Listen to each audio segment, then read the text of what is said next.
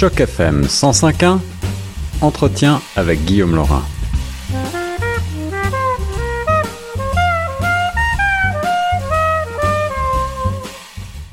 Vous êtes à l'écoute de Choc FM 105.1, ici Guillaume Laurin, avec euh, maintenant pour inviter notre ami le spécialiste en sciences des religions, le professeur Norman Cornett, euh, avec qui je m'entretiens d'une personnalité historique euh, très célèbre au Canada, Lionel Groux, dont le nom est associé actuellement avec certaines, certains mouvements contre le racisme systémique au pays qui souhaitent notamment, pour certains d'entre eux, renommer une station de métro euh, Lionel Gros de Montréal. Et euh, justement, on va développer et découvrir cette personnalité historique euh, à la fois aimée et controversée pour certains, un précurseur peut-être de la Révolution tranquille du Québec, mais également une personnalité qui aujourd'hui fait débat. Bonjour professeur. Bonjour monsieur Laurent. En effet, dans la foulée du Black Lives Matter, aussi bien au Canada que qu'aux États-Unis. Euh, il y a eu euh, vraiment euh, un effort de changer le nom d'une des stations les plus importantes, une plaque tournante du réseau montréalais, la station Lionel. Et de plus, la maison ancestrale de Lionel est toujours là à Vaudreuil d'Orient. Euh, donc il s'agit des questions du patrimoine. Et pourquoi est-ce qu'on demande de changer le nom D'ailleurs, on voulait le changer au nom de Oscar Peterson, le grand pianiste euh, montréalais, mais qui, euh, qui dans les dernières années euh, habitait Toronto et d'ailleurs la veuve de Oscar Peterson est là chez vous en Ontario, puis elle a exprimé euh, à quel point ça lui ferait plaisir euh, de changer le nom de la station à Oscar Peterson de Lionel Gros. Et euh, dans le cas du patrimoine de à Vaudreuil-Dorion, je crois qu'il faut souligner euh, que ni la municipalité de Vaudreuil-Dorion, ni le gouvernement régional, c'est-à-dire la MRC de Vaudreuil-Soulanges, ni le gouvernement du Québec, ni le gouvernement du Canada, euh, sauf pour euh, assurer l'avenir de ce site euh, patrimonial, c'est-à-dire la maison ancestrale de Lienelgo. Et pourquoi alors, Monsieur Laurent Parce que comme vous avez souligné au tout début, euh, l'héritage euh, est controversé. C'est d'ailleurs le sujet d'un livre euh, où j'ai j'ai une section sur Lionel un héritage controversé publié chez VLB Éditeur. Et quand on parle de la controverse euh, à Elie souvent dans la conscience populaire, euh, dans les médias, et on, on, va on va dire que Lionel Group était raciste, qu'il était antisémite, qu'il était fasciste, voire nazi. Alors, euh, quand, quand on accable euh, un personnage historique, et non seulement euh, fait-il est-il historique, mais il était un historien et une des plus un des plus grands historiens. Alors, euh, ça m'interpelle d'autant plus, euh, Monsieur Laurent, que moi-même j'ai voué dix ans de ma vie à la recherche dans les archives de l'INEGU, dans la correspondance des milliers de lettres. D'ailleurs, c'est un des plus grands corpus épistolaire dans l'histoire du Canada. C'est euh, les lettres de Lionel Gros. Elles font plusieurs volumes et il y a un projet, on a entamé un projet de publication de En, effet, professeur, alors vous êtes, euh, je pense on peut le présenter ainsi, un véritable expert de Lionel Gros, puisque vous avez voué, comme vous le disiez tout à l'heure, votre thèse de doctorat euh, à cette figure historique. Alors, qu'en est-il justement d'après vous et euh, d'après le dépouillement de l'ensemble de ces échanges épistolaires? Lionel Gros est-il une personnalité aussi controversée que certains veulent bien le présenter? Bonne question. Mais dans un premier temps, je rappelle à l'auditoire de Choc FM que Lionel Groux est né le 13 janvier 1878. Donc au tout début de l'année 1878, il passe le premier quart de siècle de sa vie, à toute fin pratique, sous le règne de Victoria. Et, mhm. et d'ailleurs, il faut souligner à quel point la mentalité de Lionel Groux va de pair avec la mentalité victorienne, y compris dans les mœurs, y compris dans le langage, voire euh, le vocabulaire. Et, ça, ça, il faut le souligner. Donc, il y a peut-être, euh, y a-t-il lieu de se demander à quel point peut-on comparer en personnage victorien avec euh, une, une, euh, une attitude en 2020 euh, mhm, qui, mhm. qui dépasse le postmodernisme. De plus, je crois qu'il importe de signaler à quel point Lionel Gou était, il, il vivait les, les années les plus formatrices de sa vie à l'apogée de l'impérialisme britannique. Et ça, il faut, il faut vraiment se rendre compte à quel point c'est ce pouvoir impérialiste qui informe la pensée de Lionel Gou. Donc, je crois qu'il faut faire attention quand on veut l'accabler, l'accuser euh, d'être raciste.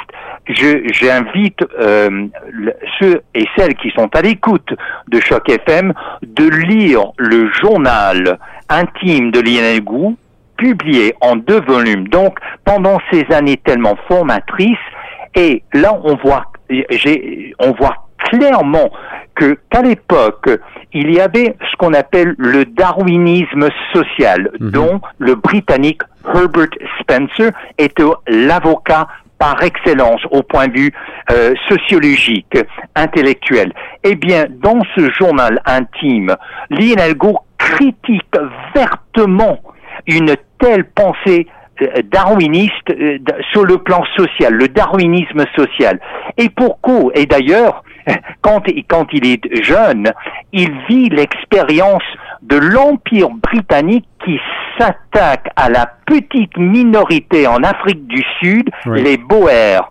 Donc la guerre des Boers de 1899 à 1902 de, a marqué la, conscience de Lionel Gou.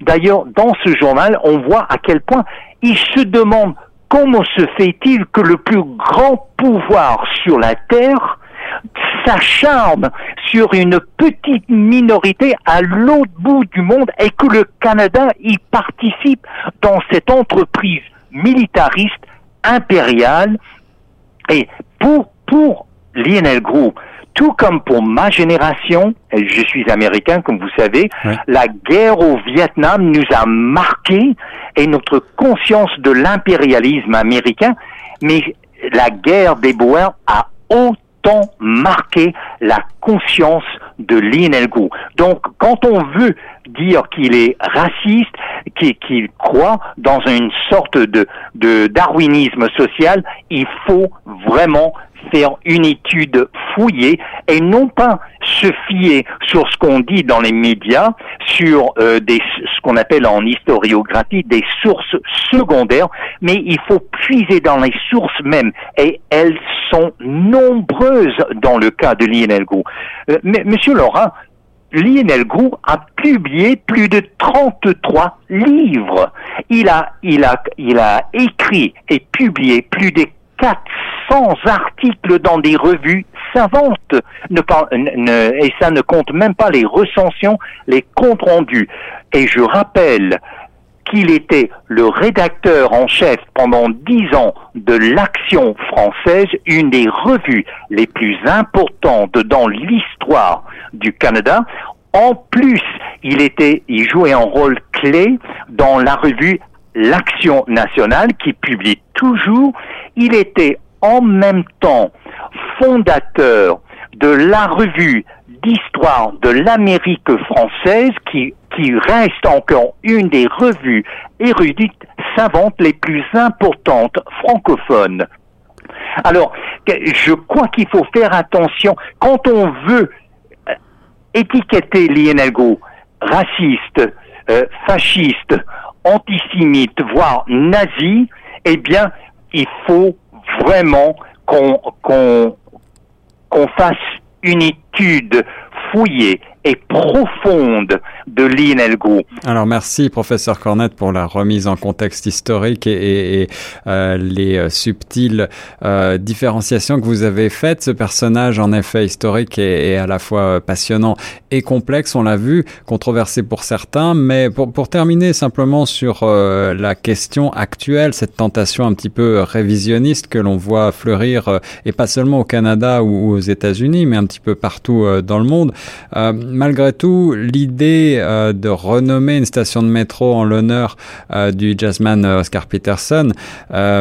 Pensez-vous qu'il faudrait que le paysage urbain reflète davantage la diversité qui est celle de notre culture à nous au Canada et, en général dans le monde, une culture aujourd'hui très diversifiée Oui, mais, mais la tentation là, c'est de tomber dans ce qui est à la mode. Donc aujourd'hui c'est Oscar Peterson et, en combien d'années ce sera quelqu'un d'autre? Peut-être c'est une question que la société peut se poser, mais dans quelle mesure est-ce qu'on est conscient de nos racines et peut-on éviter de tomber dans dans dans des exagérations, euh, dans dans des excès quand on taxe un personnage comme Lienelgo, qui était d'ailleurs le premier historien de l'histoire du Canada à l'Université de Montréal, qui, il y a un pavillon qui porte le nom Lionel Gou. Il était de plus, il a publié pour sa thèse doctorale l'enseignement français au Canada et il était conférencier invité à la Sorbonne. Et pourquoi est-ce que je mentionne l'enseignement français au Canada en deux tomes? C'est parce que Lionel Gou, dans sa, dans sa mentalité, il, il se souciait toujours des Canadiens français. Mhm, mhm. Partout, on a, donc il, il, allait régulièrement à, à, Windsor, dans le sud de l'Ontario. Il allait régulièrement à Ottawa. Il allait à Saint-Boniface, Winnipeg. De plus, il allait à Boston à cause de tous les Franco-Américains, c'est-à-dire euh, ceux et celles qui ont quitté le Canada français pour le New England. Et toujours, il, faisait en sorte qu'il y avait des correspondants dans l'action française en Ontario, euh, au Manitoba, en France, et ce n'est pas pour rien qu'il a fondé cette association de l'Amérique française. Donc pour pour l'auditoire de Choc FM, je crois qu'il faut rappeler quel point il avait une vision large du fait français. Et c'est la raison qu'il a, qu'il a fait sa thèse doctorale, l'enseignement français au Canada. Et encore plus, Monsieur Laurent, il, il s'est engagé quand on voulait annuler les droits des francophones en Ontario, eh bien, il était sur le front pour les franco-ontariens. Et dans cette, cette thèse doctorale, publiée d'ailleurs, l'enseignement français au Canada, il trace le parcours de, le français et le droit de s'exprimer, le droit d'avoir l'éducation et l'enseignement en français, il démontre que dès le début, au Nouveau-Brunswick, ah, on avait à peine signé l'acte de la Confédération et on annulait, mhm. on faisait fi des droits des francophones et dans l'expression, dans, dans l'espace public et dans l'enseignement. Et cela de, euh, de l'Est jusqu'en euh, en Ouest du Canada. Donc, ce sont des choses qu'il faut rappeler. Euh, qu'il y avait une vision large. Et quand on veut aborder l'INLGU de façon étriquée et le réduire et, et, et l'accabler d'être raciste, antisémite, fasciste, nazi, eh bien, on ne rend pas justice à la grandeur de son œuvre. D'ailleurs, le Oxford Dictionary of Canadian Literature, lui voue une chronique parce que non seulement est-ce qu'il s'agit d'un fondateur de l'historiographie au Canada, mais également un des personnages littéraires les plus importants qui a même composé les best-sellers en français. Alors justement, professeur Cornette, vous êtes euh, spécialiste de Lionel Gros et on le sent, euh, un fervent défenseur de sa mémoire. C'est un personnage à la fois riche euh, de sa carrière, prêtre catholique, professeur, historien, intellectuel, nationaliste, écrivain, conférencier. Et, donc on est amené à parler d'histoire du Canada. Vous avez dit tout à l'heure qu'il était important d'être conscient de nos racines. Alors je rebondis sur ce, cette phrase pour vous demander quels sont les les implications de la pensée de Lionel Groux dans le cadre du patrimoine canadien aujourd'hui Mais justement, il faisait tout pour garder dans la mémoire les racines, l'histoire. Et d'ailleurs, il, menait, il menait des, des, il était guide en quelque sorte des gens de Montréal jusque dans la Louisiane pour rappeler aux Canadiens français que le français, la langue française, la culture française et la religion catholique s'est répandue dans, sur tout le continent nord-américain. D'ailleurs, quand on lit dans, dans, dans lettres, euh, il, c'était là dans le sud des États-Unis, pour la toute première fois de sa vie, il a vu le racisme des Blancs vis-à-vis les Noirs, parce qu'il a vu la façon qu'on traitait un enfant noir quand, quand il était euh, en pèlerinage, si vous hmm. voulez, historique, et ça l'a bouleversé. Donc, je crois qu'il faut faire attention avant de sauter aux conclusions. En revanche, Monsieur Laurent, on ne peut pas nier le, le pont de l'antisémitisme, mais où est l'importance de l'antisémitisme dans la pensée de Lionel il a fait d'abord un doctorat en théologie, en théologie. Deuxièmement, en philosophie, la philosophie thomiste. Or, l'antisémitisme de Lionel Groux ne fait pas exception à la règle, au contraire, elle miroite la règle du christianisme, c'est-à-dire que les chrétiens ont remplacé les juifs, c'est ce qu'on appelle le supersessionnisme, et ce qui est grave dans l'antisémitisme, que ce soit de Lionel ou des autres chrétiens, c'est qu'à l'époque, ça faisait partie de l'ADN, de la mentalité chrétienne, c'est qu'on a remplacé les juifs, nous les chrétiens, et l'Église a remplacé Israël. Et d'ailleurs, catholique veut dire universel. Donc, la vraie foi ne se limite pas au pays d'antiquité Israël ni au peuple juif, mais la vraie foi, celle qui a remplacé le pays d'Israël et la religion juive, eh bien, c'est le christianisme, et ce christianisme est universel. Et en terminant, si vous permettez, Monsieur Laurent, j'invite l'auditoire de Choc FM si on veut vraiment comprendre la, pensée euh, ultime de Lionel Gou, de lire d'abord euh, et, je m'empresse de mentionner qu'il qu'il a il a également euh, publié quatre tomes l'histoire du Canada français. Donc on parle des des œuvres absolument fondamentales dans l'historiographie euh, du Canada. Et ensuite, en 1962, il publie une somme, et je dis bien somme, comme une somme théologique, comme Saint Thomas, le Canada français missionnaire. Pourquoi est-ce qu'il a publié en 1962 et elle est vraiment fouillée comme étude? D'ailleurs, Linelgo passait énormément de temps dans les archives à Londres, dans les archives à Paris, et dans les, archives à Ottawa, ainsi bien sûr qu'à qu'à la ville de Québec. Le, Canada français missionnaire, c'est la réplique de l'INELGO à l'idée que le Canada français est renfermé, est arriéré. Il dit au contraire, on a en portail une vue sur tout le monde, et là il le documente dans cette, cette somme, le Canada français missionnaire, et en 1964, il publie Chemin de l'avenir, qui est sa réponse à la révolution tranquille dans quelle mesure y a-t-il un avenir pour les Canadiens français si on se limite au seul fait de, du Québec et la langue française? Il faut avoir la culture française, il faut avoir quelque chose de transcendantal, quelque chose de spirituel, d'où l'importance du catholicisme dans, dans son optique. Et, ce sont des choses qui, ces facettes multiples de Lionel Gros dont il faut se rappeler.